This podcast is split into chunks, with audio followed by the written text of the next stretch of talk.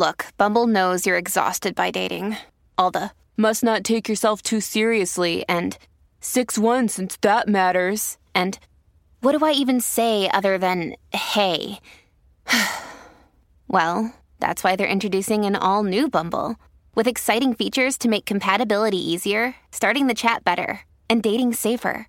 They've changed, so you don't have to. Download the new Bumble now.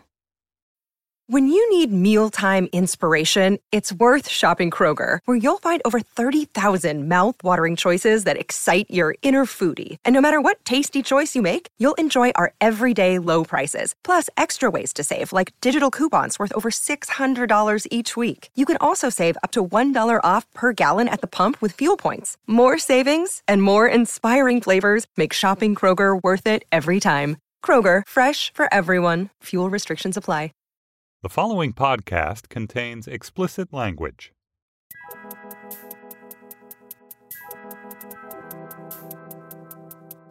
My friends and I play a game. Usually, to get drinks, we will bet a guy that he cannot guess what we do. Amy lives in Cambridge. She's 26, a Harvard grad, and super hot. But despite trying, despite going to bars and playing games like this one, she's still single. They'll ask questions like, Oh, are you in communications? And it's like, Well, well sort of. She's actually been single for the past four years. And the reason why we think has a lot to do with how she answers this most basic question What do you do? Or, Do you work in the nonprofits? Yes. Just saying what she does for a living, it brings up some of the most essential questions we have as human beings. Someone has guessed, Am I a speechwriter? I was like, Well, kind of, sometimes. Every other Sunday. So, communications, nonprofit work, speechwriter on Sundays. I bet you can guess. You don't necessarily talk about money, politics, religion on a first date, but when someone asks, What do you do? because that's usually an acceptable topic of conversation, and you say you're a minister, all of a sudden it's like that big thing that you don't talk about on a first date is suddenly right there on the table.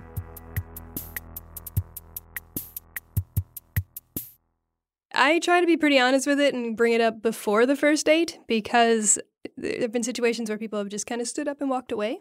Joining Amy is Kara, who lives in DC and is on her way to becoming a priest for the Episcopal Church. And she's gay. So, in the queer community, you have a lot of people who've been hurt by church and been told that, you know, to be Christian means that you can't be gay or vice versa. Today on the show, we have a panel for you of three Christian ministers and this is not a random sampling at all. These are friends of friends who are willing to come on here and talk about their dating lives. So they're from pretty modern, progressive communities. Our third addition to this chat is Nick. He's a youth pastor here in New York, and you can tell that he's not your traditional idea of a youth pastor the moment you meet him. Being someone who's heavily tattooed as well, I think it throws people off a little bit. Um, so just so people can see your look, do you want to try to describe it, or do you want me? Oh my gosh! Um, there's, there's a chain around your neck. Yeah, there's a. I have like a chain around my neck. I'm wearing all black. I've got With like a, a band T-shirt. Seven seconds punk rock band tee on that's heavily torn. I just woke up uh, this morning until my stylist gave me the homeless punk rock look, essentially. I, have had an interesting situation. I've only had my collar since Saturday, you know, it's difficult for people will will do a double take with me because I actually look really good in my collar, and you can tell that people are having this moment. They're having this moment of, oh, she's cute. Oh, wait, what? No, I can't think that. And uh, it's it's oh, interesting. it's been fun. That happened at a wedding I officiated. The groom's father said to me, "You're the most attractive minister I've ever seen. You shouldn't be a minister." I'm like, um, oh, that's I love, I love that you're you're too pretty to be in ministry. I'm like, oh no, I'm yeah. not. It's like, what do you expect? So rough.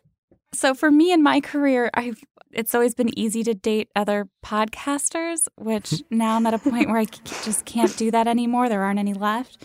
But um, she's blown right through the podcast. Just look at the top charts; they're all up there. oh my gosh, but, um, but for you guys in your line of work, can you date someone who is part of the work that you do? So in my church, we have a title for it. Oh, like in the Episcopal Church, you're called a clergy couple. So you can, but ah. then in an already limited job market, uh, yeah, both exactly. of you will have to find a job together. I think that would be ideal for me just having someone yeah. understand the kind of ins and outs of what goes on in ministry and I guess, have less opportunities The to schedule. have to, yeah, the schedule and yeah, just not having to have to explain yourself all the time. for the UCC, my denomination, we have a lot of um, really strict boundary rules. So, you know, it's really frowned upon to date someone who's a member of the staff at the church you're working at, even if they're another minister. And same goes for you don't date a congregant. That's grounds for, you know, big discipline issues. But um, I would love, you know, to meet a cute single minister from a nearby church because for all the reasons Nick said, it's so great to to have someone that really understands kind of from the inside of what the life is like and what the demands of the job are and also someone that you can kind of talk shop with but not have to teach them at the same time. I would just like to find a Christian. I don't think I need to share a job. Hmm. I was a lawyer before I was before this, and and I didn't want to find another lawyer either. So, are all three of you looking specifically for a Christian in your dating lives? For me, I just want anyone who respects the fact that I'm religious and whether or not they themselves are religious, I want someone that likes that I am. Would any of you date an atheist? Yeah. Yeah, I guess. I'm pretty sure I would. have. I, yeah, I, Yeah. yeah, I definitely have. What do those conversations sound like when they're explaining where they're at to you? In my experience, it seems that, at least the way that I approach faith, that more people are closer to Christianity on the broad faith spectrum than they would suppose. Mm. And so, yeah, it hasn't been too awkward, actually.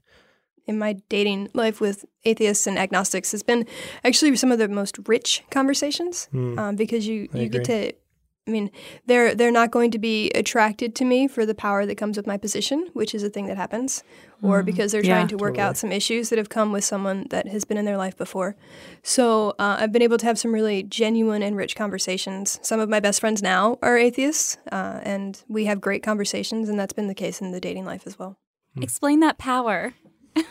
Oh God. right There's so I mean Pretty it- much like it- God the- the answers pa- all of our prayers and like whatever we want to see happen happens. It's pretty crazy. Weather control powers, you get that when you get your MDiv. But no, but it's people might be starstruck. Just I feel like you know, if you're at a wedding, the people who are in the wedding party oh, have Oh, a little more power than everyone else in the audience. I feel like there's a little bit People of people put you on a pedestal. I think there's a fair amount of projection that happens. I think in congregations, sometimes people will make you out to be the person that is all the things that they themselves can't be. If if it's Mm. an area of morality that they can't achieve, then they expect you to. If it's holiness or if it's, you know, compassion or whatever it is that they really see as being exemplary in a person, then they kind of expect that you would be that. Wait, you guys aren't perfect. So far from it. the conversations where I bring up that I'm a minister or don't bring it up and you know try to kind of keep it out of the conversation is because two of the really common responses that I'll get is from someone who's atheist and who either assumes that then I do not have capacity for reason and logic and starts and I've mm-hmm. been incredibly insulted before and very directly insulted by mm-hmm. people. Give me an example. Tell me about this guy. yeah, I was at uh, drinks at the Harvard Club as an alumni, and there was a guy there. You know, we're all chatting, and he they asked, you know, what school that I went to, and I said, oh, Harvard Divinity School. Then you know, oh, what are you going to do? What degree did you get? Master of Divinity. What's that? And you know, go into the whole conversation, and then this guy jumps in and goes, well, I went to Cornell because I didn't want to go to a school that was founded on religious values and then just starts saying like i wanted to go to a school that believed in science and asked me how old i thought the earth was and asked me when the new testament said the earth was created and i was like well clearly you don't know about religion because it's not in the new testament. Nothing's a bigger turnoff than the old earth, new earth combo at the bar. right and and then he starts telling me that i need to take philosophy classes i need to learn about what christianity really is and i'm like i have an advanced degree in this subject okay. That's a whole other level of mansplaining right there. Hmm. unfortunately i was felt confident enough that day to tell him off which felt really good Take a hike. Good for you. yeah Cool. Hmm. Wait, so can people swear around you three? Oh Yeah. God, yeah. Yeah. I swear all the time. Yeah. You should see me when I'm I driving. swore walking in the door. I stubbed my toe. It was loud. I'm sorry. I don't even It's have to stub my cathartic. toe to swear. right? We we also drink and get tattoos. I mean, that's a real thing. Yeah, I have one. It's a cross. I, I have like six. I mean, you It's a know. prerequisite, the cross tat. right. And sex, Hebrew you guys well. do that? I mean, Song of Songs. Yeah. It's the erotic part of the Bible. So we went over that one scenario, which is you you have romantic interest from an atheist. What does how does that play out? The other one is a religious baggage that Amy pointed out, Hmm. um, and I feel a sense of personal. I mean, I'm curious to hear uh, what you guys share about this one, but I was almost thinking like for me. This is so off topic. I'm so sorry. I just kind of can't help it. I it. don't bring it in. Go for it. For me, I'm thinking a lot about Donald Trump right now. Hmm. And I'm just Mhm. thinking about could I date someone who didn't vote in this election or who felt very apolitical right now? Hmm. And I just feel like I can only date someone who's done the similar work of thinking this through. So Yes. when I Mhm. think about religious baggage, I'm thinking about you guys encountering someone who hasn't put the same level of en- thought and engagement into their religious life or faith. Is there a parallel? Yeah, there's definitely a parallel. For me, I actually, before the election, was uh, talking with someone. We were exchanging text messages, and she said that she actually liked Donald Trump. And I was like, oh, we're done now. I was like, I can't. And, you know, no offense to Republicans. I, I'm sure that there are some decent ones out there. But at this point, for me, as a gay woman living in this world and in this life, dating someone who would actively encourage and accept the type of language and behavior that Donald Trump exhibited and has made mm. okay in this country is not something that I could stand for. I always try and, I mean, I'm horrible at it, but I always try and temper it with a certain level of compassion and understanding. I think one of the things that I'm drawn to most in faith, at least the Christian faith, is that Christ kind of keeps showing up with these unlikely characters as friends. And the religious folk at the time are pretty upset about that. So I always want to understand like who would be whether it's politically or religiously or, or anything, who would be those people for me? Who would be those people that are the other, are the, yeah, no thanks, um, don't want to spend any matter of time with you. But yeah, I mean, in a dating scenario, it's, I mean, you want to be with someone you like. You want to be with someone that you agree with. You want to be with someone that makes life easier and more enjoyable and more beautiful. So, And that supports you for all your identities. Yeah, absolutely. think too. And specifically for women, I think there's a safety concern too, just the idea Yeah, that someone could have definitely. voted in someone who was a known sexual predator and open misogynist. But Mm. Yeah. yeah. there was a time where I could date, you know, someone with a George W. Bush cardboard cutout in his closet, and that felt quirky and charming. but now it's just different. It's is like a real, feels was that a, different. is that a real reference? right Yeah, there? yeah, oh, wow. That was beautiful. It was in his closet though. It wasn't. you Yeah, know. it was a closeted bush. The, closet isn't fun for anybody.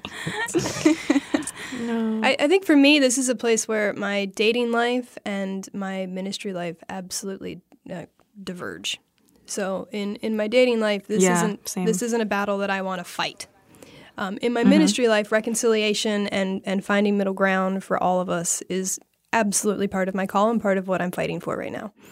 So I will I will talk and engage with people who have voted for a person that I disagree with, but uh, on the other hand, I, I, do I want to attempt to begin a long term, serious, committed relationship that requires vulnerability? right. N- Probably not. It's like they can have a seat at the table, but not a seat in my bed. Right. Yeah. Well So put. To put it somewhat Yes. crudely. Oh, put. Perfect. Make that a t-shirt. The other thing is, you know, I think this also is a moment in time this week where people are feeling such like a calling towards service or a calling towards Yeah. community. And then the question becomes is there even room for dating anymore? Yes, there is. There's always room, says the bitter single girl. Make that case for me. Convince me. Um, yeah. She needs So, so when we had talked previously, and you mentioned, you know, do I go on a date or do I, you know, go and sign up and be an escort at Planned Parenthood? And immediately I thought, well, why not make that be the date? You know, if someone, if you're trying to date someone who is like-minded enough that they think that service is important too, then find an activity that you can do together that is an act of service and then maybe, you know, get coffee after or get drinks after or, you know, something that can make it a little bit more intimate. But they say that working out with your, you know, with your partner is beneficial because of the endorphins and, you know, doing philanthrop- philanthropic works also makes you feel good. So those feelings might carry over into drinks and kind of help in that regard as well. Let's take a quick break, but while we're away, will someone just take that idea and go with it? I really want someone to start that app. Some kind of meetup tool that helps singles volunteer together for the New World Order. It's a free idea, it's all yours. Go with it. Okay, we'll be right back.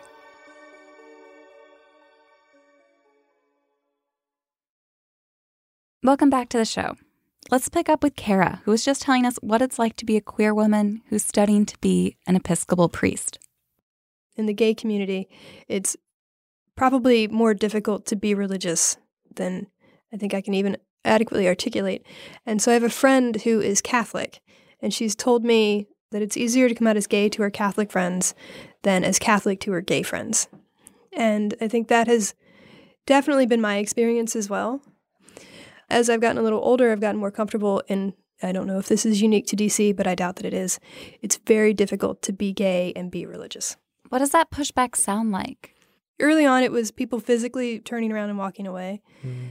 If someone at this point is my friend, then then they already know. But if I'm just meeting someone for the first time, there'll be a lot of really strange looks, a lot of kind of assessing questions to kind of I guess flesh out who I am and what I might believe, and whether or not I'm going to judge them. Mm. You know, for mm. me, uh, I I think my my call. I, I, think of it as, in the words of Barbara Brown Taylor, who's a wonderful Episcopal priest, mm. uh, and she says yes. that the call to ministry is first and last the call to be fully human. And uh, I try and express that I have all of these flaws, and I am a perfect, perfect human. I'm perfect in my humanness, but I'm not perfect. Oh, that gave me goosebumps. Yeah, like this is this is the person that I am and I'm comfortable and happy with who I am. Mm, and good. I'm willing to engage in a conversation with you, even if someone in the past has hurt you. And if they've been hurt in the past, then it's going to be a conversation. We're not going to date. And that's that's just how it goes. Mm.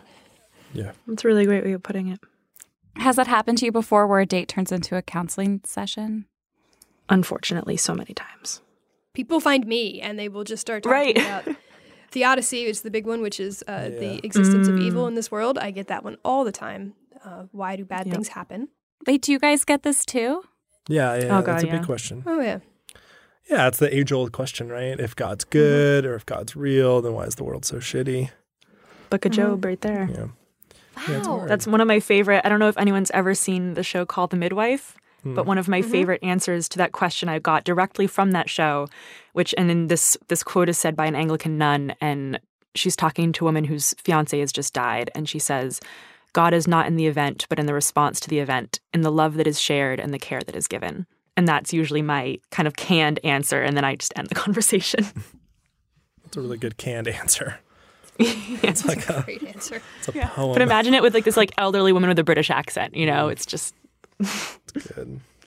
I just this is the thing that comes up when I talk about dating on this show all the time. Is you know I feel like movies and television told women that we just find him or her that mm. it would just happen for you that there'd be a mute, meet cute on a subway platform and then you kind of arrive in your 20s and 30s and you realize that this takes some level of work mm. and that yeah. there are a lot of things we were told to work totally. towards our careers. We were told to get into a good college. We were told to, you know, research all the apartments and find the right one without bed bugs. But when it comes to love, any kind of work feels like it goes against the agenda of it. Mm. There's this idea of fate and meant to be, and everything happens mm. for a hmm. reason that I hear a lot from women. And I just, I think we have to put some work into it or else it's I not going to happen. I would theologically push back against the idea that everything happens for a reason. Tell um, me everything. And, and the others, the others are welcome to disagree with me on that. Hmm. Um, no, I agree with you 100%. I mean, I, no, I agree. Yeah, I don't see God as a micromanager, and everything yeah. happens for a reason. Is is that micromanaging thing? And so, um, Amy, I think what you quoted earlier from "Call the Midwife" is perfect. So God will be involved in the in what happens after something happens or, or can be if mm. if you invite God in. Mm. But yeah. God doesn't necessarily cause things to happen or not to happen. And I think that's the same with my dating life as it is with why people get sick and die young. And there's a yeah. a lot of mystery involved. Is there any dating advice in the texts you guys study? I had a, a, professor in my ethics class, actually, in seminary, who said that what she can tell from the advice that God gives in in the Bible is to have sex and garden, uh, referring to the book of Genesis. And it's a very literal um, interpretation. And, yeah, well, you know, it happens. Uh, and uh, I, you know, that's I'm not much of a gardener, really. So I, I don't get my, that was, the, that was really the perfect end to that sentence. Yeah. and for me, I'm not much of a gardener. it's good. Do you guys feel like being a minister can get in the way of your just general coolness sex appeal on a date?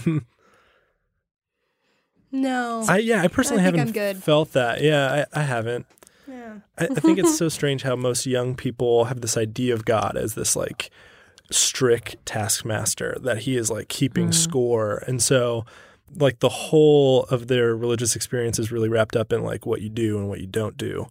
I find it always exciting to kind of like engage that and talk about how that's not my view of God at all.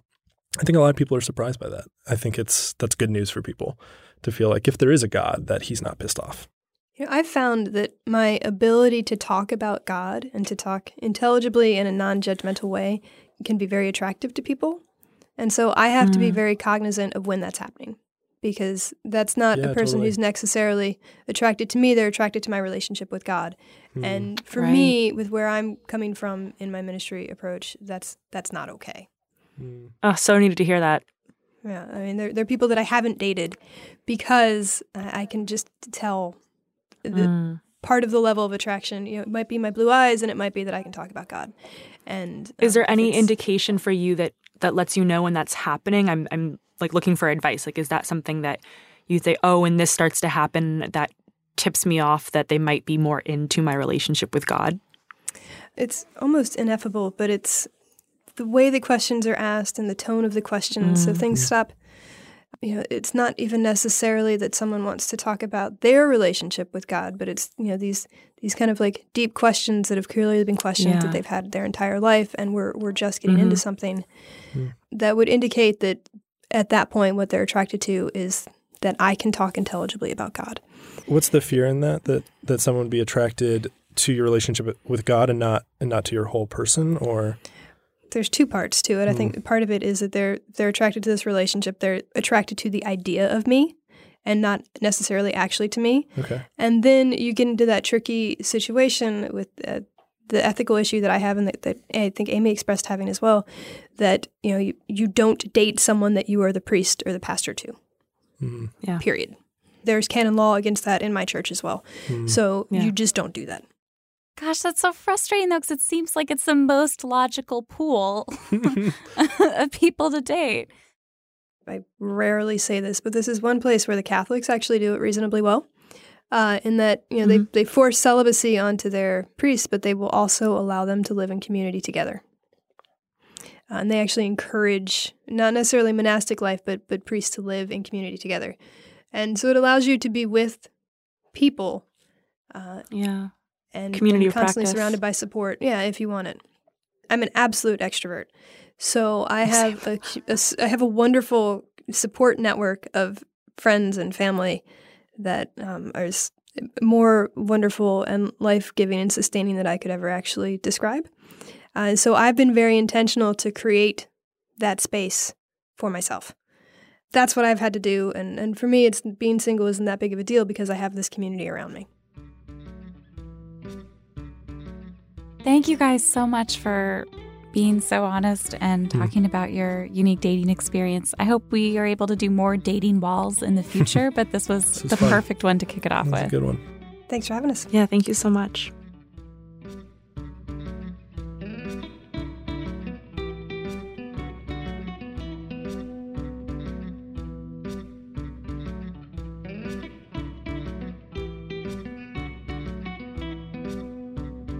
That's it for today's show.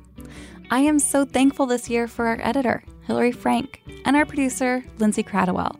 I'm thankful for Laura Mayer and Andy Bowers at Panoply. And I'm just thankful for Panoply. I'm thankful for our music from Andy Miklas, Casey Holford, and Lee Rosevere. And I'm thankful for our artwork. It changes every week, and it was made by Teddy Blanks from Chips.nyc. Before we go, if there's any straight guys listening, we have a question for you. It comes from Amy. What's your immediate reaction if a girl were to tell you that she was a minister?